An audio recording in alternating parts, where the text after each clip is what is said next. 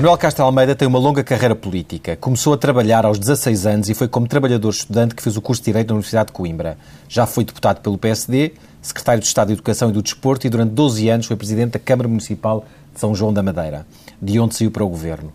Hoje, aos 57 anos, é secretário de Estado de Desenvolvimento Regional e tem a responsabilidade de gerir a distribuição de 21 mil milhões de euros de fundos comunitários que virão para Portugal nos próximos sete anos, o Portugal 2020. Muito boa tarde, bem-vindo então. Uh, vamos começar com os perdedores, digamos assim, deste quadro comunitário de apoio, ou seja, aqueles que vão receber menos dinheiro. Uh, segundo se percebeu, as infraestruturas, uh, portanto, as estradas, as novas escolas, novos portos, novos pavilhões, não vão ter, não vão ser construídos e, portanto, as câmaras municipais, nomeadamente, não vão ter o dinheiro que tiveram noutros tempos para esse tipo de investimentos que faziam gala. Ah, no entanto, vão surgindo notícias aqui e acolá de escolas que metem água, de uh, povoações e, e, vilas que não têm ligações rodoviárias ainda convenientes. Há, de facto, uma desconfiança muito grande da Comissão Europeia sobre a bebedeira das infraestruturas portuguesas. Isso vai ser complicado de gerir, ou está a ser complicado de gerir? É uma maneira inovadora de colocar a questão. Nunca já me perguntaram para onde vão, para onde vão os fundos europeus, nunca me tinham perguntado para onde não vão os fundos europeus. Uh, mas verdadeiramente a questão não pode ser colocada uh, dessa forma uh, dicotómica. Nós não podemos ser um país bipolar, como costuma dizer o meu ministro, e eu acho-lhe graça, em que ora vai tudo para o lado das infraestruturas, ora agora vamos acabar com as infraestruturas e, e não se fazem mais infraestruturas. É verdade que houve um assento tónico até agora nas infraestruturas e nos equipamentos públicos. Construíram-se muitas estradas, portos, aeroportos, infraestruturas públicas, equipamentos, pavilhões desportivos, centros de saúde, tudo coisas necessárias, ou quase tudo coisas necessárias. Era importante eh, recuperar um atraso que o país tinha nessa área, mas a verdade é que esse trabalho está em grande medida feito. E o que está feito, está feito. Não é preciso voltar a fazer o que está feito.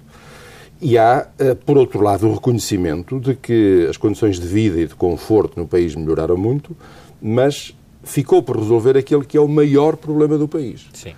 Hoje vive-se com condições de acesso a infraestruturas e equipamentos ao nível do centro da Europa, mas as pessoas não têm dinheiro no bolso. Uhum. E não têm dinheiro no bolso porque as empresas onde trabalham não são tão competitivas quanto deviam ser. Mas já vamos, vamos ver essa parte. Eh, há ou não ainda, em alguns pontos, carência, apesar de não queremos um país bipolar, como disse, a verdade é que os autarcas também gostam muito desse tipo de investimentos, de betão, que se vêem, que são palpáveis para as populações.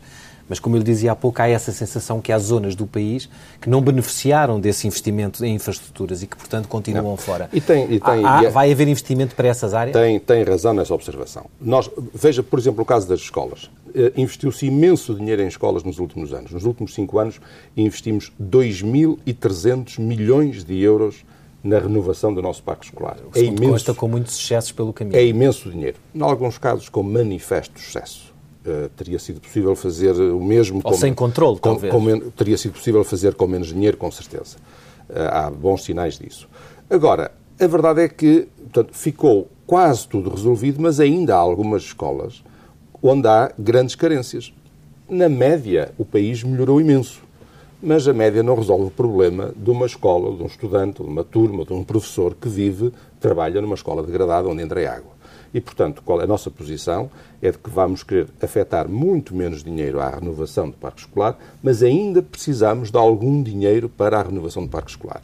A Comissão Europeia tinha aqui uma posição muito recuada no princípio e dizia nem mais um tostão. Foi mesmo assim que disseram, nem mais um tostão. Era. Chamava-lhe, a forma eufemística de dizer isto era chamava-lhe prioridade negativa. Quer dizer, nem mais um euro. Ora, e nós dizemos que estamos de acordo que já não vamos investir ao mesmo nível que se investiu até agora no, nas escolas, porque o trabalho está Mas vai feito, ser preciso alguma coisa. Mas é Muito preciso, uh, queremos... Vou-lhe dar a dimensão. Nós gastámos nos últimos cinco anos, ou investimos 2.300 milhões de euros. Aquilo que estamos a propor agora à Comissão é investir 300 milhões de euros. Veja a diferença.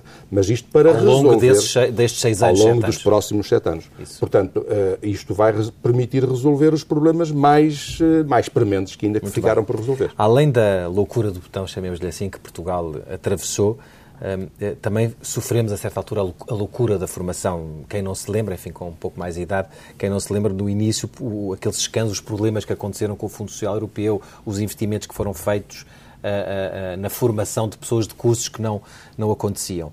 E, no entanto, agora haverá ainda 4,3 mil milhões de euros para ensino e aprendizagem ao longo da vida, uh, ou seja, há dinheiro também para distribuir. Este dinheiro servirá para quê?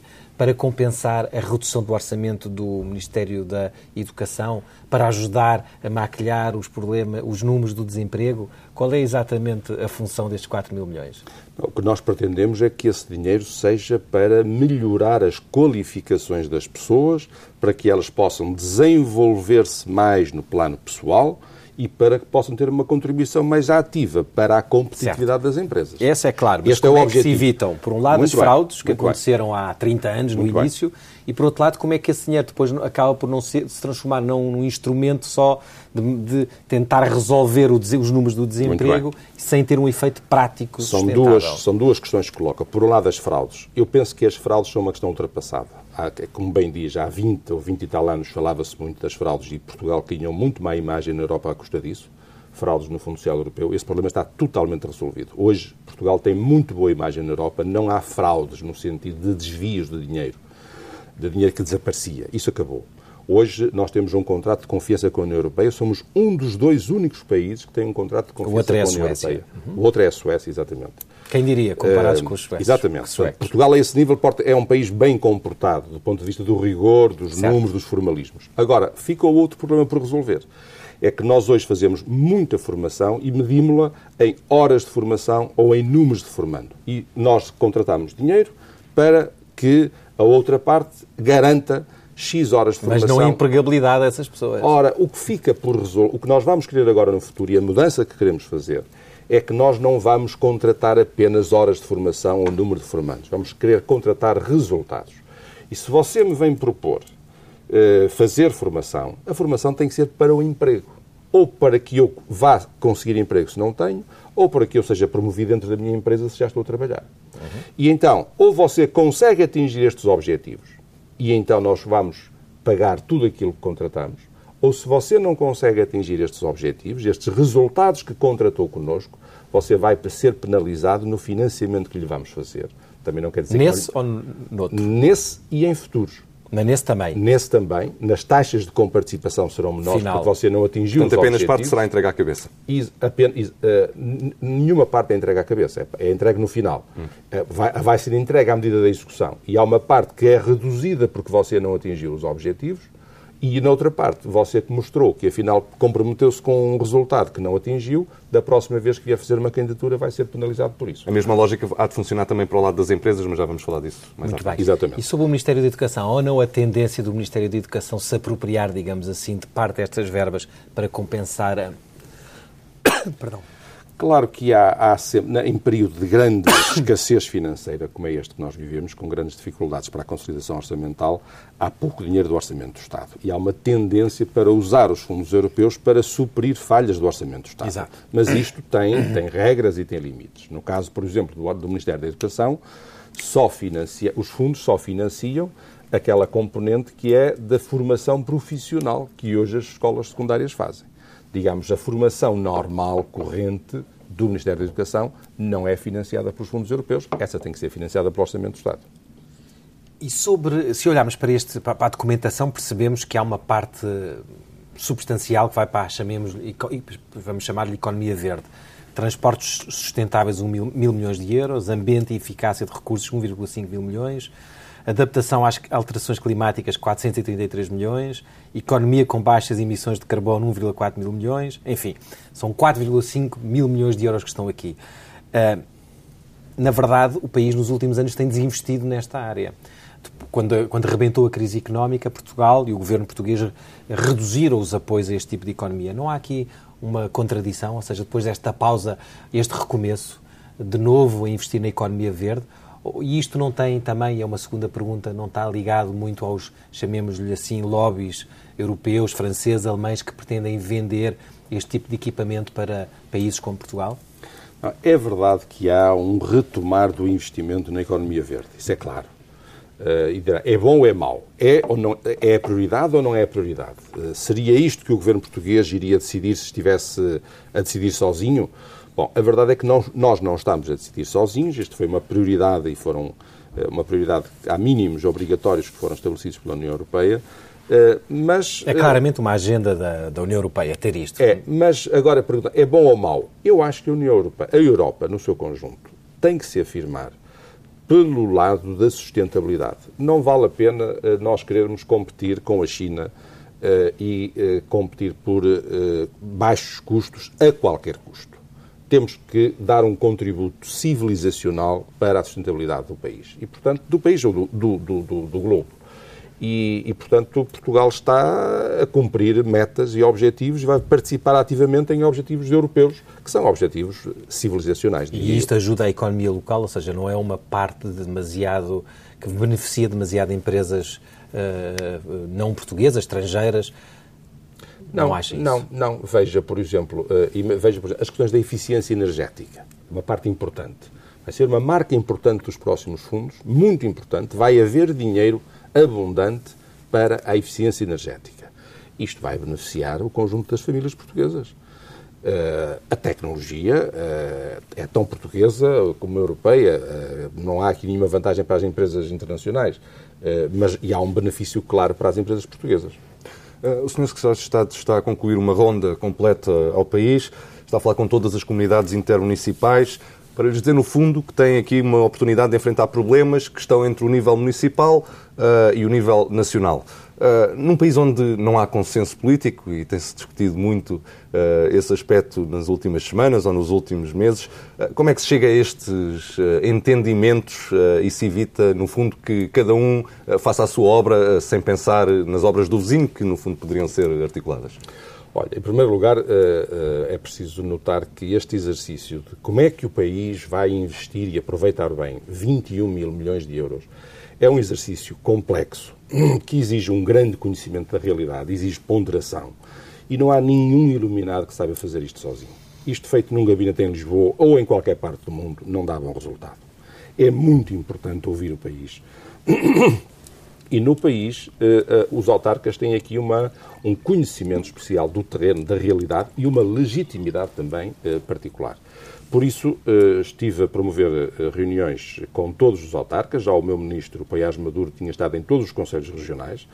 Ehm, e esta oportunidade de falar com, todos, com todas as comunidades eh, intermunicipais deu-me novas referências e, uma, e um conhecimento de algumas especificidades locais que são muito importantes. Porque isto das médias é sempre muito complicado. É preciso conhecer as médias, mas é preciso conhecer a realidade de cada zona do país, onde vivem pessoas concretas, com problemas concretos.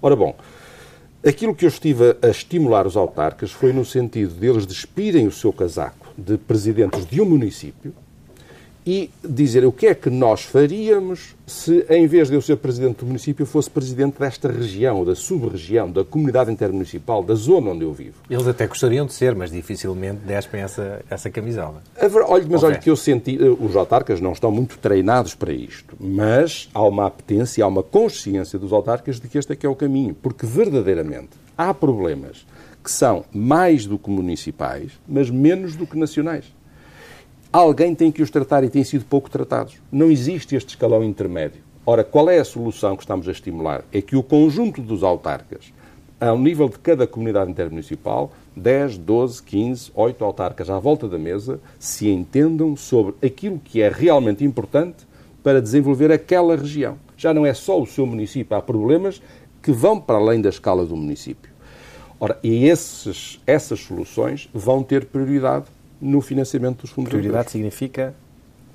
Prioridade significa que vão poder ter um contrato próprio, vamos, estamos disponíveis para assinar com essas comunidades intermunicipais pactos, vão chamar-se Pactos para o Desenvolvimento e Coesão, que são assinados pelos diferentes programas operacionais financiadores com as comunidades intermunicipais para garantir o financiamento daquelas ações que o conjunto dos autarcas consideraram mais relevantes para o desenvolvimento daquela região. Muito bem. Uh, neste quadro comunitário, como nos anteriores, as regiões menos desenvolvidas recebem mais dinheiro.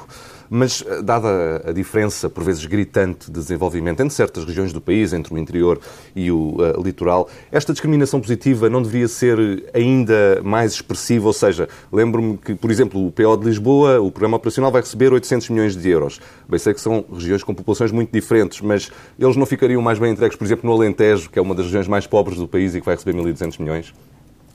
Uh, vamos lá ver. Isso cada pessoa fará o juízo que entender. Eu vou-lhe dar os grandes números e agora deixo aos ouvintes e aos leitores a possibilidade de fazerem o seu juízo. 93% do dinheiro vão para as regiões mais pobres. Só 7% do dinheiro vai para a região de Lisboa, Algarve e Madeira. Os 93% restantes são para o Norte, Centro, Alentejo e Açores. Está um, claramente um benefício... Dos 20 mil milhões de euros. Dos 21 mil milhões. É claramente um benefício para as regiões mais pobres. Agora, hum, dirá assim, então, mas Lisboa, uh, Lisboa vai receber uh, 700 milhões de euros, apesar de tudo. É dinheiro, eu digo, mas são 100 milhões por ano. Não se esqueça que Lisboa, agora até eu que sou um homem com origem do Norte uh, e, que, e que penso muito na descentralização e que sou absolutamente contra o centralismo, tenho que dizer que quando se fala de Lisboa, Lisboa não é o Terreiro do Passo, nem a Avenida da Liberdade. Lisboa também é Seixal, também é Barreiro, uh, também é Odivelas, também é Vila Franca, uh, podia continuar por aí fora, que têm problemas de dimensão totalmente semelhante ao que se vive noutros, noutros municípios, uh, no Porto, ou em Gaia, ou em Gondomar, que são regiões da convergência. Portanto, acho que há aqui um bom equilíbrio, e essa foi a nossa preocupação. Vamos claramente combater assimetrias, no sentido de aproximar as diferenças, esbater as diferenças entre a zona mais rica do país e a zona mais pobre.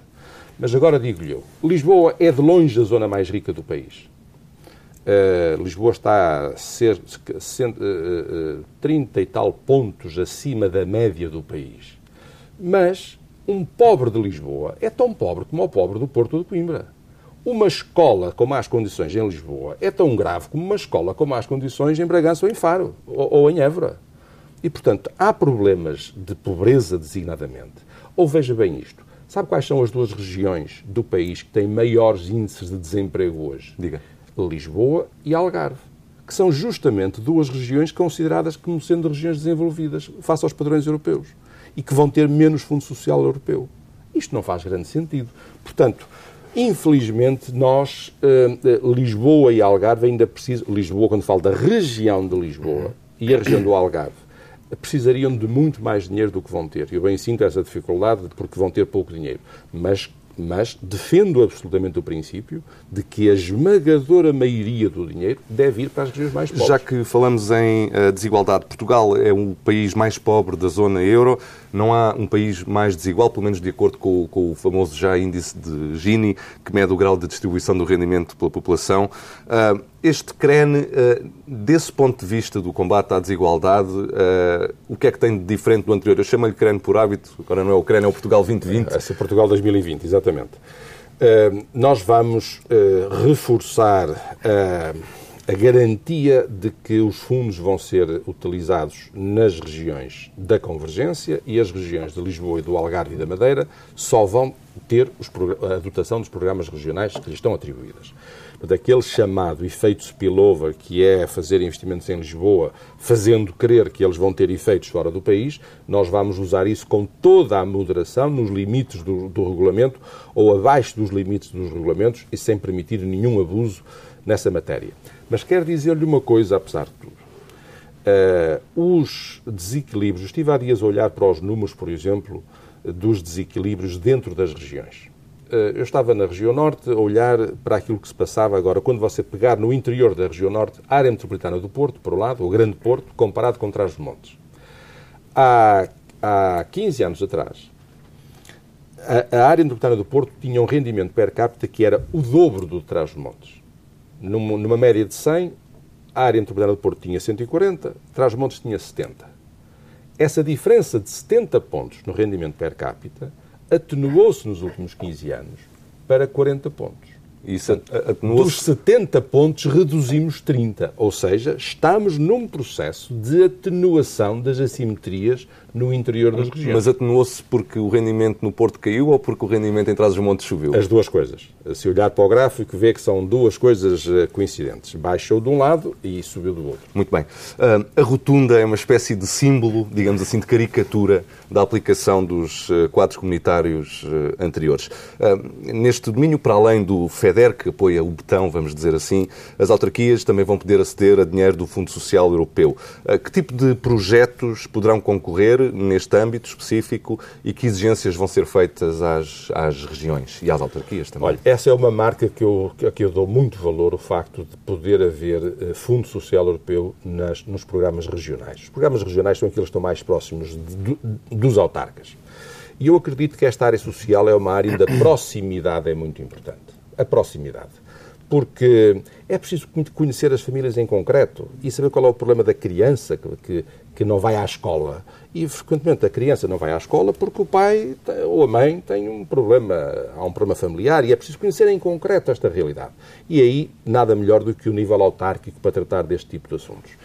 E este é um bom exemplo de uma área que eh, vai ficar a cargo das autarquias, onde as autarquias, não, não, eu não disse bem, as autarquias vão passar a ter instrumentos que não tinham para, por exemplo, desenharem programas de combate ao abandono escolar, que é um dos nossos grandes objetivos. Portugal está a, a, a... Aí está a compensar o Ministério da Educação nesse sentido? Não, não, estamos a compensar as crianças, os estudantes. Sim, no, no, mas, no, o fim da linha é esse, mas, mas, mas vamos, é, vamos tomar medidas novas que o Ministério da Educação hoje não está a fazer, porque a sua distância não lhe permite fazer, mas a proximidade dos autarcas vai fazer.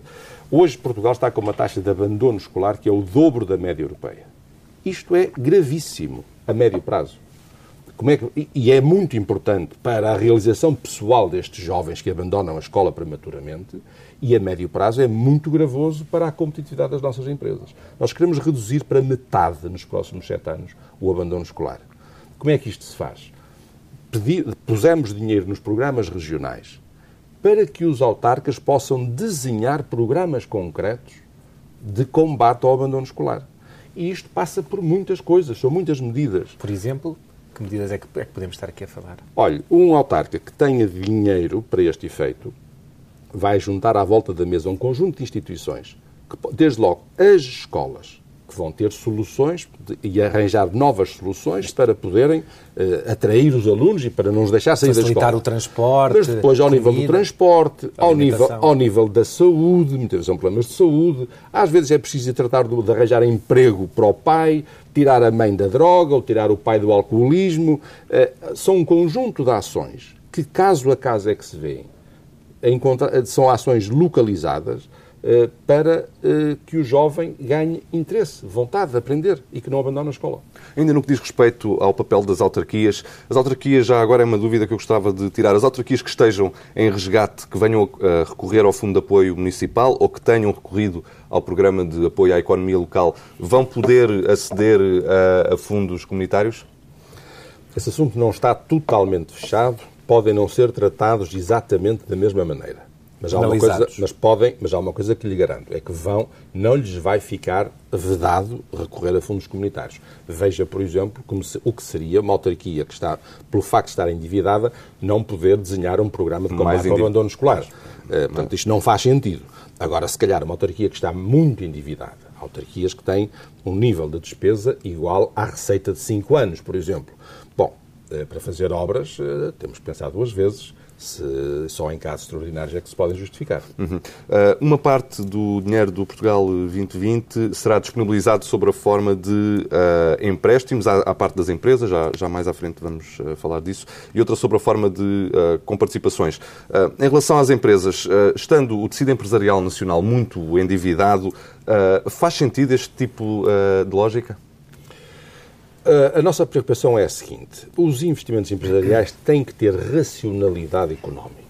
Deve-se investir naquilo que seja, que seja racionalmente justificado. E, portanto, não pode ser o incentivo público a justificar o investimento. Uh, há ali zonas uh, cinzentas, zonas de sombra, muitas vezes, de, em que o empresário está hesitante e onde o incentivo público pode, pode decidi-lo a fazer o investimento outras situações, é uma situação de comparação internacional. Se a Espanha, a França, ou a Grécia ou a Itália dão apoios a um determinado setor empresarial, Portugal também tem que dar. Respeitando as regras Res... comunitárias. É? Respeitando as regras comunitárias, mas não podemos ficar, as nossas empresas não podem ficar prejudicadas. Está a pensar em algum setor específico? Não, estou a pensar em regras de... Mas algum setor específico de áreas que sejam com ou que tenham essa ajuda em Itália, ou em Espanha, ou em França? É, o que... que nós queremos consagrar é o princípio de que, mesmo quando os apoios sejam em princípio reembolsáveis, nós afastaremos a regra do reembolso se outros países concorrentes das nossas empresas praticarem o fundo perdido para não queremos estar a onerar ou a penalizar as nossas empresas por causa desta política dos reembolsos. Mas pode dar-se o caso da política, dessa política com quem nos estamos a comparar, ser errada e, portanto, estarem a ser comparticipadas a 100% ou quase mas isso não acontece. Nós hoje já não participamos, não, os, uh, os, os, apoios a fundo perdido já não existem. Uhum. Uh, já Tem sempre uma parte privada. Há sempre uma parte que é reembolsada, embora depois possam ser atenuados por prémios de execução. Mas o que nós queremos é alargar basicamente queremos dar mais racionalidade aos investimentos, evitar que as pessoas façam um investimento porque há um apoio a fundo perdido. Uhum digamos que o dinheiro, os, os, fundos europeus têm que ir atrás do bom negócio, não podem ir à frente a servir como cenoura para, para, para levar um, uh, uh, o empresário a fazer um investimento que de outra forma não faria. Sim, e que depois não, não produz, porque acaba por, por E, e que muitas, vezes, muitas vezes é adiar problemas, exatamente. Agora, a outra parte, da, a outra parte da, da, do problema é a seguinte. Nós, no, no CREN atual, no período de programação atual, o CRAN está, apoiou uh, menos do que 3% das empresas. Ora bem, uh, nós queremos alargar o número de empresas que vão ser beneficiárias do CRAN. Não tenho uma meta, mas Não. queremos alargar substancialmente o número de empresas que vão ser beneficiárias. Por um lado, vai haver mais dinheiro, porque isso só por si permite ir a maior número de empresas. Por outro lado, nós queremos ajudar as empresas a, a, a ajudar a, resolver um problema que as empresas hoje têm e que passa muito pela dificuldade do acesso ao crédito. Uh, ou porque uh, têm dificuldade em aceder, ou porque quando acedem ao crédito é um é crédito então, muito caro e, uh, e raramente em, com prazos, é sempre em prazos muito curtos. Então deixe-me deixe aproveitar a deixa para falar sobre o Banco de Fomento ou Instituição Financeira de Desenvolvimento, como tem tido o cuidado de lhe chamar. no fundo, embora não, eh, este banco de fomento não vá ter balcões, ela vai receber os pedidos através dos bancos, de outros bancos. Portanto, esses, esses, bancos privados recebem os seus clientes e depois passam-nos ao Banco de Fomento para que o Banco de Fomento faça o tal empréstimo. Eu não percebo é qual é o incentivo dos bancos privados em passarem bons clientes para o banco público. Ou seja, o único incentivo que vejo é negativo, ou seja, de se virem livres de maus clientes ou de protegerem o seu risco despachando parte do mau cliente para o Estado? Uh, o Governo uh, quer resolver um problema que é falta de crédito ou crédito caro. Isso é um dado adquirido. Uh, e para isso nomeou uma comissão instaladora com pessoas que sabem de banca, sabem de empresas e que vão desenhar quais são os mecanismos apropriados para conseguir chegar a este resultado. Há uma coisa que damos como assente. O banco, o novo, o novo banco que vai ser criado, a Instituição Financeira de Desenvolvimento, ou Banco de Desenvolvimento, enfim, o nome ainda não está definido, eh, vai ser um banco grossista, não vai ter balcões e, portanto, você, empresário, não se vai dirigir a este banco a pedir empréstimo. Você vai, vai dirigir-se ao seu banco habitual. E é depois o seu banco que vai uh, ou financiar-se junto do Banco de Desenvolvimento, uhum ou vai obter garantias suplementares do Banco de Desenvolvimento, ou, o banco de, ou vai obter bonificações de taxas de juro do Banco de Desenvolvimento. Enfim, há vários desenhos possíveis para que o resultado final seja. Portanto, o empresário nunca contacta diretamente com o banco de fomento, contacta com o seu banco, Exatamente. que por sua vez, no modelo de financiamento que construir, inclui uma parte ou a totalidade o tal financiamento vindo do Banco de Fomento. É isto? Exatamente. Com, e, como é que, e com que dinheiro vai operar o Banco de Desenvolvimento?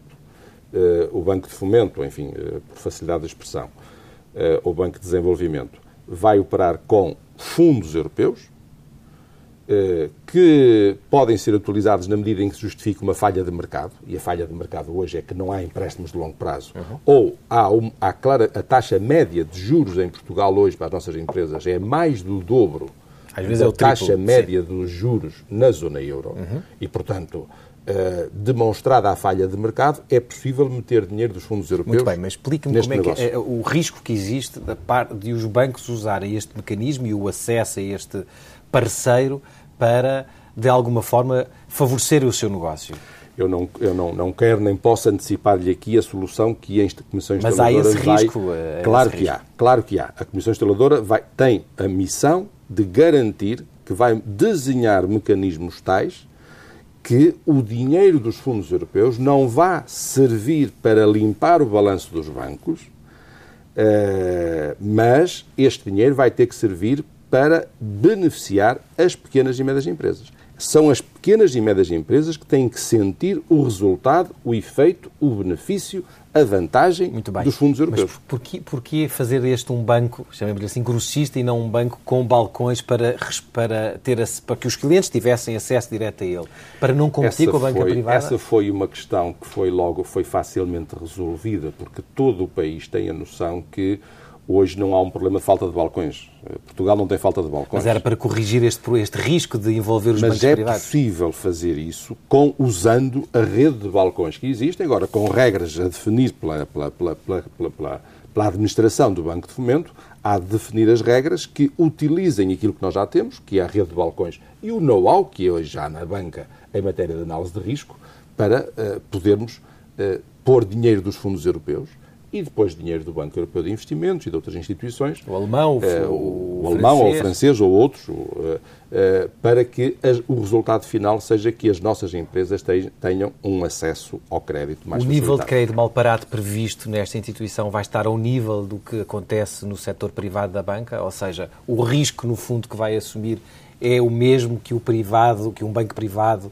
assumiria ou terá tendência a assumir riscos maiores? Nós queremos que este banco não tenha prejuízos no fim do ano. É o Banco de Desenvolvimento, no fim do ano, tem que ter as contas equilibradas. Mas isso significa também que pode estar eventualmente disponível para assumir um risco maior que os privados não estariam. Isso é próprio dos bancos de desenvolvimento. Eh, Mas também veja que este banco tem um, um acesso, a, a- a- o funding deste banco, o acesso ao capital, é muito barato. Ou é taxa, ou é a taxa zero, ou é a taxa de juro muito barata da parte do Banco Europeu de Investimentos, ou é a taxa zero vindo dos fundos europeus. E vai privilegiar algum setor ou setores em especial ou não? é, é dirigido às pequenas e médias empresas, a todas elas, eh, em particular àquelas que são que, que, exportam. que àquelas que, eh, que têm que trabalham na área dos bens e serviços transacionáveis. Uma última pergunta sobre, esta, sobre o Banco de Fomento. As pessoas que vão trabalhar neste, ou que estão a trabalhar nesta comissão e que depois provavelmente vão assumir funções, vão ser remuneradas ao nível do- do- dos bancos normais, já que vão trabalhar neste setor, ou estão sujeitas ao mesmo nível de, de controle e de, de redução salarial a que está sujeita toda a administração pública? Então, Esta instituição vai ser um banco, por isso o primeiro trabalho da Comissão Instaladora é obter a licença bancária junto do Banco de Portugal Certo. para que seja um banco e, portanto, vai ser uma instituição bancária. E, portanto, os salários terão que ser ao nível da- do setor financeiro ou, ou, ou ao mesmo problema que existe, por exemplo, eh, noutras empresas públicas que têm vindo também a reduzir Não vejo razão para que tenham um tratamento diferente do que acontece, por exemplo, hoje na Caixa Geral de Depósitos.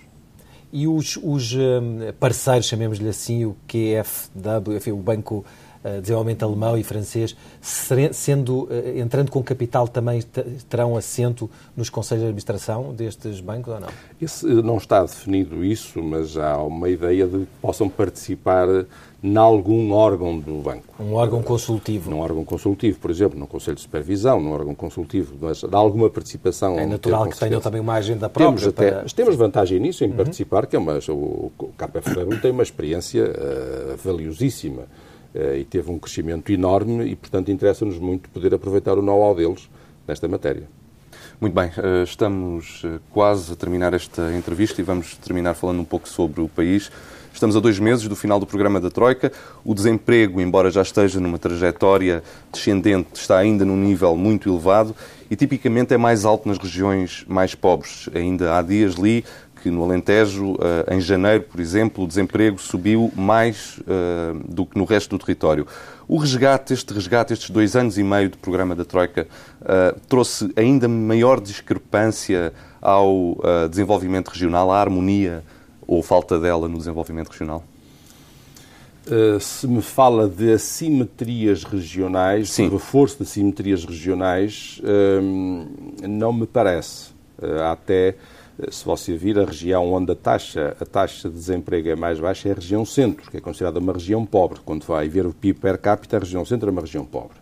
E tem uma taxa, uma taxa de desemprego ao nível da média europeia, veja bem.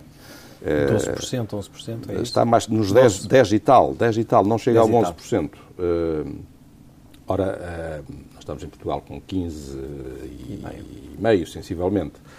Uh, portanto, e as taxas máximas de desemprego estão, a taxa máxima no último trimestre foi uh, registada no Algarve, a taxa máxima no último ano foi registada em Lisboa, que são, que, é, que são justamente as regiões mais desenvolvidas.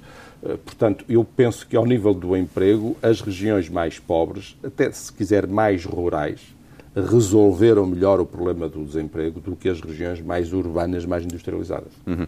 Em Portugal tem-se falado muito nos últimos dias, já tocámos nesse assunto há pouco, em consensos, fala-se muito nisso. Há pouco tempo ouviu até fazer elogios ao representante do PS na elaboração do acordo de parceria do Portugal uh, eh, 2020. Mas à data de hoje, um consenso alargado para o país a médio prazo parece ser uh, impossível. Um consenso para o pós-Troika. Uh, estando nós a dois meses do final do resgate, acha que ainda é possível chegarmos a um acordo de médio prazo para o país? Eu, de facto, tenho que lhe dizer que, ao nível do acordo de parceria, eh, foi, foi, foi muito bom termos beneficiado de um grande consenso. Se você reparar, o acordo de parceria foi feito, foi apresentado em Bruxelas, sem tensões no interior do governo, sem tensões com o maior partido da oposição, sem tensões com os parceiros sociais. Foi uma quase uma não notícia. Não, não, foi houve, por distração deles. Não foi não, não houve, portanto, não, foi uma, quase na notícia porque não houve escândalos, não houve conflitos, não houve tensões excessivas. Uh, tivemos desde o princípio uma grande preocupação de uh, trocar ideias, uh, debater, dialogar, encontrar consensos. Estamos a falar de uma matéria que é muito séria, uma oportunidade rara que nós temos. Isto é para muitos anos estamos num período particularmente difícil e, portanto, eu acho que foi um belo exercício de consenso. Mas, mas já agora deixa-me parte... perguntar-lhe que, que, contributos uh, é que o PS deu e que estão vertidos neste acordo de parceria uh, Portugal 2020? Olha, uh, se é que houve alguns. Dá, dá muito conforto. Nós, quando conversamos em Bruxelas com os nossos parceiros, que, enfim, com quem temos que chegar a acordo, é muito confortante poder dizer que nós temos, nesta e naquela matéria, o acordo do principal partido da oposição. Eh, as autoridades de Bruxelas relacionam-se com os Estados e os Estados são representados pelos governos.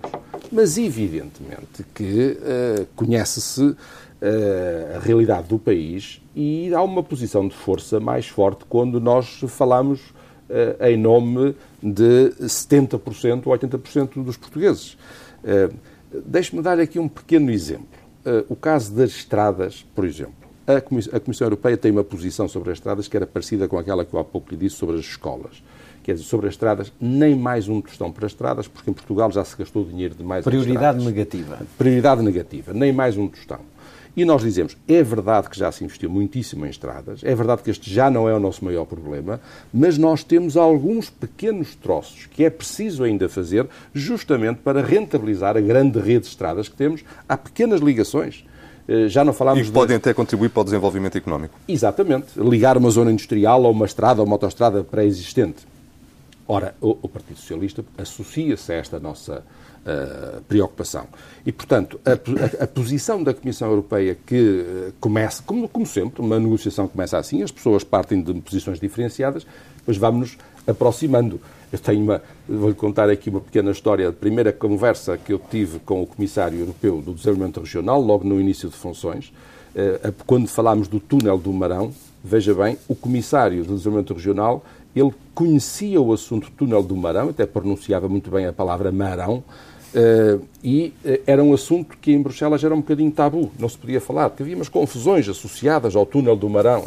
Ao fim deste tempo, de, ao, ao fim destes meses, foi possível já chegarmos a um acerto e, em princípio, vamos avançar com o túnel do Marão, Uh, depois de várias conversas, depois de várias interações e de várias persuasões. Eu estou confiante que nós devemos de encontrar uma solução também para o caso uh, das estradas, sempre na lógica que é de não fazer mais grandes estradas, mas pequenas ligações. E aí é muito confortante ter o Partido Socialista ao nosso lado. Uhum. Um consenso faz com cedências de parte a parte, como muito bem disse, parte de começa-se com posições divergentes, uh, até se encontrar uma posição comum. Em que áreas uh, é que uh, o Governo, ou em particular o Ministério do qual faz parte, estaria disposto a ceder num acordo de médio prazo para o país? Eu acho que nós temos que nos pôr de acordo uh, sobre assumir que há uh, acordos sobre questões sobre objetivos, sobre uh, a meta a atingir, e depois assumir que há divergências sobre o caminho a percorrer. E no caso dos objetivos, eu acho que já é, seria é, muito interessante poder ter um acordo com um grande consenso alargado sobre um objetivo de atingir o equilíbrio orçamental eu até diria, se, fosse, se dependesse de mim, eu dizia um pequeno superávit orçamental. Eu, quero, eu gostaria, eu, eu não hei de morrer sem ver o meu país atingir um hábitos. Incluindo de, os juros? Incluindo hábito, os juros. Incluindo os juros, sim. Juros são despesa como outra qualquer. E, portanto, eu gostaria muito de ver o meu país ter um pequeno superávit orçamental, porque é a altura de começar a pagar a dívida. E eu sou dos que penso que a dívida é para ser paga nas melhores condições possíveis, de, uh, mas um Estado honrado, um povo honrado, tem que pagar as suas dívidas. E esse é um dos pontos onde eu acho que uh, tínhamos que ter um consenso uh, uh, com o Partido Socialista. Muito obrigado.